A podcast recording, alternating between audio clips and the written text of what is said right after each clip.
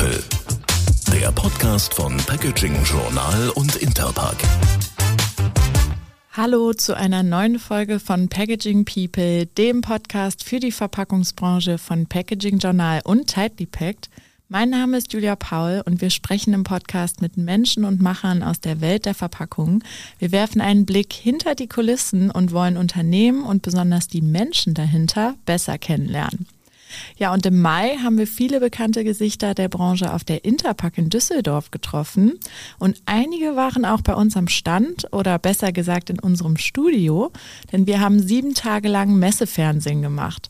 Und dabei haben wir viele spannende Gespräche geführt. Alle Videos finden Sie auf unserer Homepage, auf YouTube oder LinkedIn. Und wir bringen einige der Gespräche auch hier im Podcast noch einmal ein, haben schon auf neue Lösungen für den E-Commerce oder die Rolle von Karton in Sachen Nachhaltigkeit geguckt. Aber die Interpack ist natürlich besonders auch eine Messe für die Maschinenhersteller. Und deshalb durfte Richard Clemens in unserem Programm natürlich nicht fehlen. Jan-Malte Andresen hat auf der Interpack mit dem Geschäftsführer der Fachverbände Nahrungsmittel- und Verpackungsmaschinen beim VDMA gesprochen. Und er hat Richard Clemens mal gefragt, wie er die ersten Tage der Messe in Düsseldorf erlebt hat und was es ausmacht, sich nach sechs Jahren wieder persönlich zu begegnen. Hören wir mal rein. Wir haben wirklich sechs Jahre warten müssen. Und da habe ich schon am ersten Tag Freuden äh, Gesicht, freudige Gesichter gesehen überall. Und man hat sich eigentlich oft nur noch auf dem Bildschirm gesehen. Und wenn ich die Internationalität sehe, wie viele internationale Gäste, ob Argentinier, Australier oder Japaner da waren, auch bei uns uns besucht haben, die Amerikaner, da muss man sagen, ist schon eine Erleichterung. Äh, man kann eigentlich nur sagen, welcome home. Ne? Ja, absolut. Das war, wir haben es mehrfach hier schon gesagt, erstmal nur ein Slogan, der überall stand, der jetzt auch überall zu sehen ist, in Düsseldorf und überall äh, auf den Interpack-Auftritten. Aber er ist mit Leben gefüllt worden. Er ist mit Leben gefüllt worden und äh, ich finde es klasse, wenn ich da früh morgens schon um neun reingehe und da stehen schon die ersten Besucherschlange. Also es tut sich was und äh, wenn ich die vielen Sprachen auf den Gängen höre, da muss ich sagen, yes, das ist die Interpack, die wir alle mögen und die wir lieben und die ja auch immer wieder gezeigt hat, dass sie die Nummer eins weltweit ist. Also hier trifft sich die große Familie. Ja. Und die Familie ist eben in der ganzen, ich habe es gesagt, in der ganzen internationalen äh, Form hier wieder. Das war zeitweise nicht immer abzusehen. Nicht? Ich meine, wenn wir jetzt sicher auch noch mal gleich reden über die harten Jahre, die äh, hinter der Branche liegen, in denen sie sich ja teilweise auch immer noch befindet, äh, gab es ja auch mal die Frage, braucht es überhaupt noch Messen wie diese? K können wir nicht auf ja, sowas, was wir hier machen, noch ein bisschen größer machen und, und die Nachrichten in die Welt hinaus posaunen? Das reicht dann eben nicht. Es reicht nicht. Natürlich war während der Pandemiezeit waren die Kontaktmöglichkeiten oft nur auf Bildschirmpräsentationen, Bildschirmgespräche reduziert. Und da haben schon einige anfangs gesagt, Mensch, wir haben ja dieses Medium, das ersetzt ja alles. Um nach wenigen Monaten festzustellen, der persönliche Kontakt ist durch gar nichts, aber auch gar nichts zu ersetzen. Und wir sprechen ja hier auch über sehr erklärungsbedürftige Produkte. Wir sprechen über lange Beratungen. Aber es ist ein People's Business und bleibt ein People's Business. Natürlich waren wir gespannt, wie wird die erste Interpack anlaufen und naja, die Spannung ist weg. Wir sehen es. Funktioniert. Es funktioniert. Aber lassen wir uns trotzdem nochmal zurückgucken jetzt auf diese Zeit, wenn wir an 2020 denken. Die Pandemie äh, hat äh, begonnen, die Welt heimzusuchen. 2021 dann der Versuch, nochmal eine Interpack äh, zu starten, musste dann auch ähm, abgesagt werden. Wie haben Sie das? Wie hat vor allen Dingen die, diese so wichtige Branche das wahrgenommen damals? Es war für uns eine ausgesprochen schwierige, im Nachhinein betrachtet richtige Entscheidung, diese Interpack zuerst zu verschieben und dann zu sagen, nein, entweder eine richtige Interpack, aber eigentlich nichts Halbes. Für die Branche war es sehr schwer, weil wir nicht mehr in der Lage waren, die Kunden zu besuchen. Wir waren kaum noch in der Lage, Service zu machen. Die Installation von Anlagen war ungemein schwierig. Dazu kamen noch die Restriktionen, die wir äh, hatten, was die Hygieneregeln in Deutschland anbetrifft. Äh, wir hatten massive, zunehmend massive Schwierigkeiten, was die Lieferketten anbetrifft, die Verfügbarkeit von vielen Teilen. Und da sind wir noch lange nicht raus, war sehr, sehr schwierig. Und Sie müssen sich vorstellen, dass Linien im Millionenwert dann ja in angemieteten Hallen stehen bleiben müssen, weil kleine Bauteile, die normalerweise, ich, ich möchte nicht sagen Pfennigartikel sind, aber wenig kosten, eigentlich stehen bleiben. Das hat auch sehr viel Geld und Energie gekostet, weil sie den Umsatz letztendlich oder die PS nicht auf die Straße bringen können. Ja, eben, das macht man sich so eigentlich gar nicht klar, genau wie Sie sagen, da ist ein kleines Teil, das fehlt und dann kann nicht fertig gebaut werden oder es ist schon fertig gebaut und es standen, glaube ich, auch Unmengen Maschinen auf, auf Höfen, die nicht rauskamen. Naja, es standen Unmengen Maschinen, einige haben sogar Hallen angemietet, um diese Maschinen zu parken. Es gibt natürlich oder gab natürlich auch die Variante, dass man Maschinen ausgeliefert hat und dann diese Bauteile nach einer Demonstration wieder rausgenommen hat, um zu sagen, na ja, ich werde die dann in hoffentlich zwei, drei Monaten nachliefern. Äh, man hat auch versucht, über eBay, Alibaba, äh, über andere Kontinente bestimmte Bauteile zu äh, verschaffen. Aber die waren auch dementsprechend teuer. Also die Faktoren, die dann da draufgeschlagen wurden, das war manchmal 10 bis 20. Und das haut auch ins Kontur.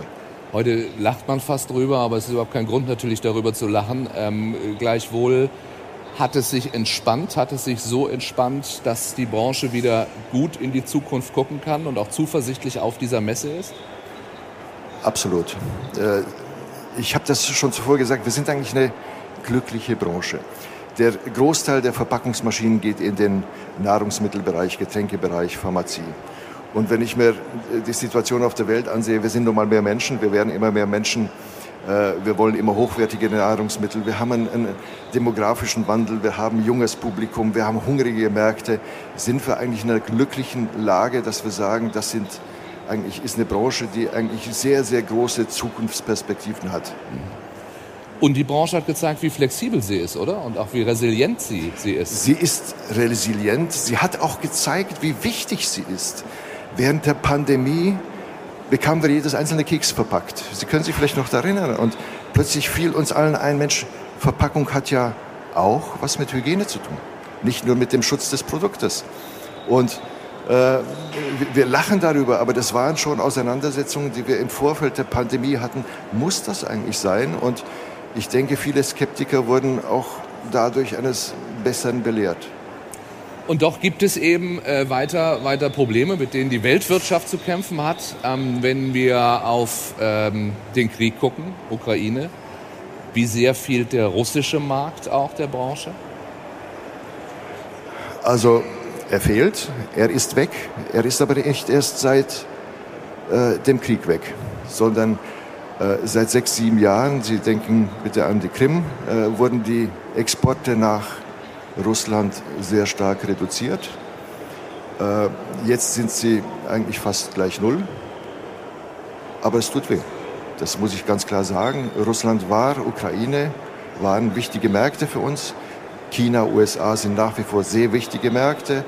Aber auch jetzt sehen wir, welche Märkte wir vielleicht zusätzlich erobern können als Ersatz für den Ausfall Russlands. Okay wir wollen nicht zu traurig werden jetzt, ne? weil jetzt, wo wir auf dieser glücklichen Peoples Messe wieder sind, alle zusammen, äh, EU-Regulations-Tsunami haben Sie auch schon angesprochen. Wir hatten uns getroffen zum, zum Interpack-Talk zwei Monate vorher, da haben wir darüber gesprochen.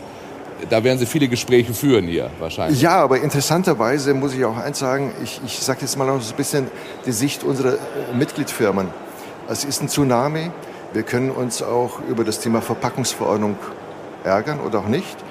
Äh, ich möchte trotzdem ganz klar sagen, das muss sein. Wir müssen hier das Thema CO2-Emissionen reduzieren. Wir müssen den Verpackungsmüll reduzieren. Und äh, wir wünschten uns natürlich in Details ein bisschen andere Ausarbeitung dieser Verordnung, aber grundsätzlich finden wir diesen Weg richtig. Und man muss auch ganz klar erkennen, solche regulativen Dinge sind auch immer Innovationstreiber. Und die Branche ist flexibel und resilient. Also so gesehen kann sie auch damit umgehen. Äh, natürlich kann sie damit umgehen. Ja. Und wir dürfen auch eins nicht vergessen, Herr Andresen, äh, das kommt ja nicht nur aus Brüssel. Das kommt ja von uns allen, von der Gesellschaft. Das kommt von den Kunden. Das ist ja ein Trend, ein richtiger Trend, den wir ja seit Jahren verspüren. Und ich sage immer noch Trend. Es ist kein Trend, es sind Fakten. Wir müssen was tun. Und ich glaube, dass wir als Ingenieure diese DNA haben und wir hatten schon viele Herausforderungen, dass wir sagen, das kriegen wir gebacken. Das ist schön. Das sind zuversichtliche Worte auf dieser Messe, auf der äh, Sie natürlich auch sind mit dem VDMA. Ähm, vieles zeigen. Nachhaltige Verpackungen ist ein Thema. Können wir den Begriff Nachhaltigkeit noch hören oder müssen wir sagen, es ist sowieso schon Standard? Das ist Standard. Also eigentlich, ich glaube, wir beide können den nicht mehr hören. Und jetzt kann man auch noch fragen, ist das nicht ein Widerspruch in sich hier auf der Interpack zum Thema Nachhaltigkeit zu dozieren? Und äh, wir sprechen ja aber auch über das Thema äh, Nachernteverluste, also den Schutz, Schutz von Lebensmitteln. Äh, was, da hat die Verpackung einen sehr wichtigen Eintrag. Aber wir müssen beides meistern und wir können das. Davon bin ich überzeugt. Sehr schön. Äh, wenn wir auf die, es gibt diese vier Hot Topics hier auf dieser Messe. Äh, wenn wir auf die gucken, wir können die vielleicht mal einzeln, einzeln durchgehen und Sie sagen mir einfach mal, wo Sie da Innovationen sehen im Maschinenbau, wo es vielleicht auch Lösungen gibt, wo es Dinge gibt, die Sie hier präsentieren. Wir haben einmal die Kreislaufwirtschaft. Großes, wichtiges Thema. Das ist eigentlich das Megathema. Das ist äh, das Thema der Zukunft. Also die Fragestellung ist, welche Folien, und wir sprechen ja nicht nur über Kunststoff, aber lassen Sie uns beim Hauptverpackungsmittel Kunststoff sprechen. Welche Folien können wir in den Kreislauf reinbringen? Wir sprechen von Cradle zu Cradle, also nicht über die berühmten Parkbänke. Äh, also äh, da brauchen wir andere Folienarten, vielleicht Monofolien. Wir brauchen aber auch andere äh, Verfahren des Recyclings. Und da meine ich weniger äh, das mechanische Verfahren, wir brauchen auch das chemische Recycling, das das mechanische ergänzt. Wir brauchen vielleicht eine Kennzeichnung von Folien, die im Hochgeschwindigkeitsbereich äh, erkannt werden. Also das sind schon viele Dinge, die wir in den nächsten Jahren vorbereiten müssen, bis so auf den ersten Blick so trivialen Sachen wie äh, Spezifikationen für Rezyklate äh, oder einen Markt für Rezyklate. Denn ich bleibe dabei, es geht darum, wir wollen nicht aus einem Benzinkanister eine Wurstverpackung machen. Das geht nicht. Es geht um sogenannte kontaktsensitive Verpackungen. Ja. Andersrum wäre auch blöd, weil wir den Benzinkanister vielleicht bald genau, nicht mehr brauchen. Genau. So, dann Ressourcenschonung, das andere große Thema haben wir in gewisser Weise ja auch schon angesprochen. Das sind ja viele Dinge im Detail. Ressourcenschonung heißt, ich kann das Material sparen, ich kann äh, Strom sparen durch neue Verfahren, gerade im Bereich Lebensmittelverarbeitung. Und da finden ja Verarbeitungsstufen auch in der Verpackungsmaschine statt. Also Lebensverarbeitung ist ja sehr Ressourcen, benötigt viele Ressourcen. Ich brauche Wasser, ich brauche Energie. Und da ist ein Riesenpotenzial.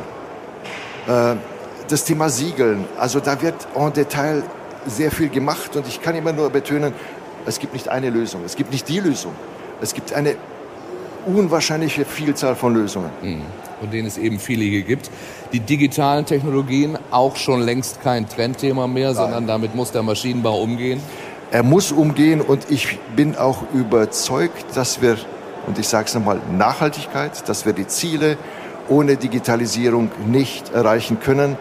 Das geht beides Hand in Hand. Und um nochmal zurückzukommen auf die Pandemie, die Pandemie hat uns einen Digitalisierungsschub gegeben. Wahrscheinlich hätten wir für viele Dinge viel länger gebraucht. Und so haben wir das in zwei Jahren Dinge auf die Beine gestellt, von denen wir vielleicht heute noch als Trend sprechen ja, würden. Die ja. sind jetzt Selbstverständlichkeit. Absolut. Und wir haben äh, viertes Hot Topic, Produktsicherheit. Gerade ja im Maschinenbau wichtig. Das ist der Kern. Ja. Das ist im Kern des, äh, der Kern, das vergessen ja sehr viele sehr gerne und denken, die Verpackung wird fünf Minuten benutzt, bei Haarmilch ein halbes Jahr. Es geht immer um den Schutz des Produktes. Und wir dürfen auch eins nicht vergessen, wenn wir über CO2-Emissionen äh, sprechen. Die Verpackung macht einen Bruchteil dieser Emissionen aus. Äh, verschwende ich dieses Produkt oder verdirbt mir dieses Produkt, dann ist der Verlust an CO2, aber auch an Wasser, an Energie sehr viel größer. Aber das ist das A und O, damit wir auch in Megacities sichere Produkte haben. Ja. Wie sieht es eigentlich um den Schutz äh, der eigenen Produkte, also der Maschinen aus? Ja. Produktpiraterie ist immer ein Thema auf, auf großen Thema. internationalen Veranstaltungen. Äh, äh, es ist immer ein Thema und ich habe auch gehört, dass gestern oder vorgestern eine Maschine hier beschlagnahmt oder weggebracht wurde. Es ist immer ein Thema. Ja, unsere fernöstlichen Mitbewerber sind da sehr kopieraffin. Ich muss aber sagen, zu deren Schutz, es sind nicht ausschließlich die chinesischen Wettbewerber, sondern es sind auch europäische Wettbewerber. Also der Schutz des geistigen Eigentums ist immer ein Riesenthema. Äh, das zu entdecken, das kann ich vielleicht bei einer Wasserarmatur leichter auf den ersten Blick entdecken. Äh, das fällt manchmal schwerer, aber das ist ein ständiges Thema, eigentlich auch weltweit. Wie wichtig ist so eine Messe wie die Interbank eigentlich bei der Suche auch nach Nachwuchs? Denn das ist natürlich überall ein, ein großes Thema. Findet man genug Nachwuchs, gerade in den technischen Berufen? Wir sprechen seit Jahren über Nachwuchsmangel.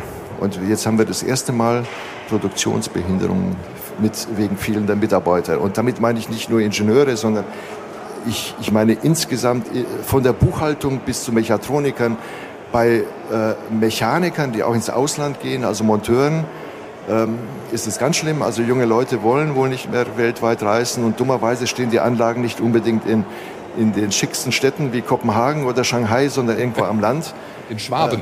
Äh, na, leider ja. nicht. Schwabing, ja. Chivas? Ja, nee, ja, nee, Schwaben meine ich. Da ist doch. Also Schwaben, Oder? okay, ich Schwaben. dachte Schwabing. Schwabing ich war vielleicht auch ein paar. Nee, nee, in Schwaben doch vor allen Dingen. Aber, aber ist auch schön da. Äh, es, es blutet mir das Herz, wenn ich sehe, dass die Universitäten in den MINT-Fächern gravierende Einbrüche haben. Und dass immer weniger äh, junge Menschen diesen Weg wählen. Wir versuchen natürlich Initiativen auch die jungen Damen zu motivieren, mal einen Blick in die Technik reinzuwerfen. Ich habe noch nie so viele Studententickets im Vorfeld einer Interpack ausgeteilt, weit über 500. Aber ich sag mal, die sind ja schon mal interessiert. Äh, und ich möchte gerne mehr haben. Ja. Also da müssen wir wirklich in Zukunft noch viel stärker zusammenarbeiten äh, mit unseren Mitgliedsfirmen, aber vor allem mit den Schulen, also schon in die achte, neunte Klasse gehen und denen auch wirklich mal zeigen, dass wir hier nicht mit öligen Fingern irgendwo äh, und dem Hammer arbeiten, sondern wir sprechen über Hightech. Ja, ja. Wie schön, wenn Sie das sagen. Sie sollten in die Schulen gehen. Ja, genau. Können Sie, können Sie Luft, Lust machen auf diese Branche. Lassen wir uns noch einen Ausblick äh, versuchen, vielleicht auf die nächste Interpack. Sie wird in drei Jahren stattfinden, 2026. Wir hoffen, es kommt keine Pandemie. Es wird alles so wie sein, wie es soll. Was werden wir da sehen, wovon wir heute vielleicht nur träumen oder es schon auf dem Papier haben, aber noch nicht anfassen können? Ich glaube, Sie werden dann neue Verpackungsmittel sehen ich hab, zeige auf meinem Stand eine, eine Folie aus Makroalgen, die wir auch verformen können. Okay, Sie können ja sagen, das ist ein Gag, aber das ist möglicherweise eine Lösung, dass wir in drei Jahren schon sehr viel weiter sind, dass wir die besser beschriften können, besser verformen können. Und ich denke, da werden Sie eine Vielzahl von Lösungen sehen auf Papierbasis. Wir werden von der technischen Seite die Möglichkeit haben, dass wir mit anderen Folien, vielleicht auch mit recycelten äh, Folien, die gleichen Geschwindigkeiten leisten können, die gleiche Siegelfähigkeit leisten können, wie wir das bisher mit neuem Material hatten. Und wir werden auch Maschinengenerationen sehen, die sehr viel sparsamer, wie gesagt, mit der Energie, mit Wasser umgehen können. Ähm, Techniker sind manchmal ein bisschen zurückhaltend und sagen, naja, was sind denn 5% Verbesserungen? 5% können Welten sein. Ähm, also ich, ich bin da überzeugt, dass wir auch im Packmittelbereich ganz andere Dinge sehen werden. Wunderbar. Und sagen Sie mir noch, wie schmeckt das Bier aus Brot? Das gibt es, glaube ich, auch bei Ihnen am Stand. Ich hätte, ich bringe Ihnen ein. Aus altem Brot, wohlgemerkt. Fantastisch. Fantastisch. Äh, wir hatten auch einige Braumeister zu Besuch. Äh, und ein bayerischer Braumeister ist immer ganz besonders kritisch. Ja. Und der fand das sehr gut. Okay. Und das ist eine Initiative von jungen Leuten. Alle Studenten, die ein eigenes Bier gebraut haben und sich zum Ziel gesetzt haben, in ihrer Verbindung diese 17 Ziele der UNO zu erfüllen. Nachhaltigkeit und bauen, brauen unter anderem aus Brot, aus altem Brot, Bier. Und 10 Cent pro Flasche geht an die Tafel. Und da kann ich nur den Hut vor dieser Initiative ziehen. Und ich kann Ihnen sagen, das schmeckt A gut und B, das geht weg wie warmes Semmeln. Okay. Überhaupt muss man sagen, auch ja hier, es gibt die Startup Zone. Wir haben ja auch immer wieder junge Unternehmen. Ähm, es mag den Nachwuchsmangel geben, auf jeden Fall den Fachkräftemangel, aber es gibt Ideen bei, in der jungen Generation und da tut sich sehr viel momentan. Es ist unglaublich, was für tolle Ideen da kommen. Die muss man nicht nur weiterverfolgen, sondern auch fördern. Und gut, nicht jedes Startup wird sich umsetzen lassen und auch wirtschaftlich sein werden, aber ich sehe einen sehr starken Trend von vielen Mitgliedern, die sich sehr intensiv um diese Startups kümmern. Denn es sind junge Ideen, es sind andere Ideen, andere, komplett andere Ansätze. Und ehrlich gesagt, wenn ich diese jungen Leute sehe, wünschte ich mir manchmal, ich könnte auch am Boden mit dem Laptop liegen und da mitmachen. Also da wünsche ich mir mal, ich wäre ein Tick jünger. Spannende Einblicke in das, was da in den kommenden Jahren bei Lebensmittelverpackungen noch auf uns zukommen kann. Wir bleiben auf jeden Fall gespannt und ich freue mich, wenn Sie auch beim nächsten Mal wieder einschalten und reinhören. Wenn Sie bis dahin noch mehr Eindrücke von der Interpack haben wollen, schauen Sie sich unsere Videos auf unserer Homepage, auf YouTube oder LinkedIn an. Da gibt es zum Beispiel auch viele Gespräche mit internationalen Experten. Das sollten Sie nicht verpassen. Und ansonsten sage ich alles Gute und bis zum nächsten Mal. Das war Packaging People, der Podcast von Packaging Journal und Interpack. Wenn Sie keine Folge verpassen wollen, abonnieren Sie diesen Podcast bei Apple, Google, Spotify oder Amazon Music. Oder besuchen Sie uns auf packagingjournal.de slash podcast.